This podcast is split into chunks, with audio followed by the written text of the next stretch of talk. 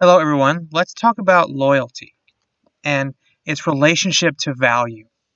This is a concept that companies who get it right reap some pretty significant benefits, and those that don't get this whole concept of loyalty and do loyalty right uh, end up spinning their wheels trying to replace um, unhappy, dissatisfied, and maybe even just kind of eh, customers.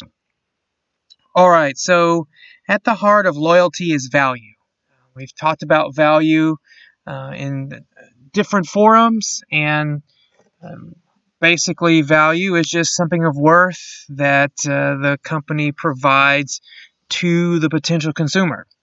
Uh, c- consumers typically um, weigh the benefits of some particular product or service or solution, weigh the benefits with the costs, and if the benefits far exceed the uh, cost, then it provides something of value to them and they may actually consider purchasing it.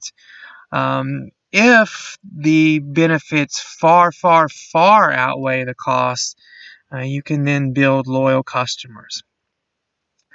Relationships and loyalty are super valuable to firms because loyal customers they come back first of all. They like to um, uh, feel like they're wanted. They like to feel like uh, you know or to be treated more than just as you know, a transaction. Um, and if they're able to uh, get that and they come back again and again and again you know, the company spends less money trying to find new customers. They can focus on those loyal customers and satisfying their every need. Um, there's an adage out there, and depending on where you look, you'll find different numbers on this, but typically that it's anywhere between five and ten times more expensive to find a new customer than it is to retain an existing customer. So, kind of some financial backing to this whole concept of loyalty. Um, so it is also important to, to understand that uh, value is in the eye of the beholder. Okay, so there's not necessarily one product that is going to provide a significant level of value for every single human out there. It just doesn't work that way. So, you know, your task is to find those that do derive significant value from it, build a profile of them, and go find more of them. Quite simply, that's that's how it is. You you focus your time on those that are most likely to buy your product. That's the essence of targeting.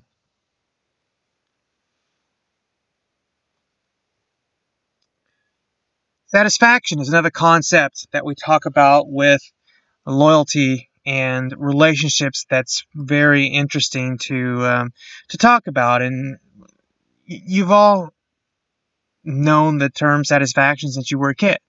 Uh, but what is it really in terms of defining it? Really, it's just the comparison of your expectations with your experience. So, quite simply, you have an expectation of how a product will perform. Um, you purchase and use the product, so, so you therefore experience the product and you kind of weigh the two together. If the experience outweighed uh, the expectations, you're satisfied. If the flip side happens, if the uh, experience does not measure up to the expectations you had, then you are dissatisfied. And so companies have to understand this and have to manage expectations and try to live up to what they promise because you don't want dissatisfied customers because they will uh, tell others about their experience, and in this case, a negative experience. And that obviously is not something uh, that you really want out there in the marketplace. Is you know negative word of mouth about you and your company. Okay. Uh, customer lifetime value is a, a, concept, is a mathematical concept. Uh, basically, companies can, to some degree, uh, kind of assign a dollar dollar value to uh, a customer relationship. Okay. Um, and uh, they will find that some customers are profitable and some customers are not profitable. Okay. Um, and so, in this situation, if you end up with uh, a cluster of customers who are not profitable, you have to make some decisions. If they are buying your product at the most cut rate or they're only there when they have a coupon and you're literally losing money on them? Is it worth keeping them around? Or should you maybe, you know, uh, lessen your focus on them, kind of ignore them, and move on to potentially more profitable um, prospects there? And so the, the answer is mixed. It depends. Like lots of questions in marketing, the answer is well, it depends. Okay. If you think you can eventually convert that customer into a profitable customer, then there's an argument for keeping them around. Um, if you keep them around and they know that, that you're losing money on them, they may appreciate the relationship and may tell others, you know, how how how good you are. So there's there's always that logic as well. Okay. Um, you know, there may be opportunities to sell them additional products that may be profitable, that may turn them into the black.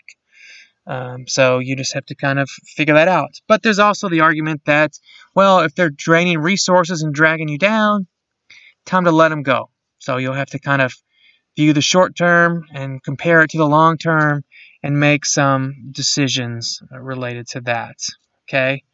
Um, if the customer lifetime value is negative, then yeah, maybe it's time to just let them go. Um, if it's uh, if you think again, if you can flip them to the positive, then maybe there is some uh, logic uh, to keep them around, even though it may hurt you uh, in the short term. All right. Customer relationship management is a big uh, buzzword nowadays. Uh, you will hear uh, customer relationship management or CRM in the context of software and programs that companies use to manage their customer database. Um, but it is a more than a software package; it's a concept. Um, you know, figuring out who your prospects and your customers are, figuring out how to tailor different offerings to uh, different groups, and uh, you know customizing along the way. And hopefully that will result in uh, you know profitable customers across numerous segment types. Okay when it comes to thinking of value and loyalty you also need to consider what's called the marketing funnel and the marketing funnel is just this abstract concept that basically acknowledges that different customers are at different places in the buying stage. Okay, some are early on; they they don't really know who you are. Um, they've never used your product, um, and then uh, so your first goal is to try to make them aware of your products. Okay, um, and then uh, over time, you get customers open to trial and then maybe uh, trying the product, and then, then pro- customers turn into those that have used the product or not used the product. And at the end of this funnel, you'll have the, the most loyal uh, customers, the ones you want to spend a significant amount of your time on. It's important to know that there's lots of churn in marketing. And what I mean by churn is lots of customers just come and go. So anytime you lose a customer, you you know ostensibly have to replace him or her with a new customer, and that's just unproductive. So you, you need to figure out how you can uh, reduce that churn. And the best way to do that, obviously, is, is to just be good at everything you do, build a good relationship, uh, own up to your mistakes, provide good value. Uh, word will travel, and you will do really, really well. Uh, lots of industries, companies will um, require contracts from consumers in order to use their service.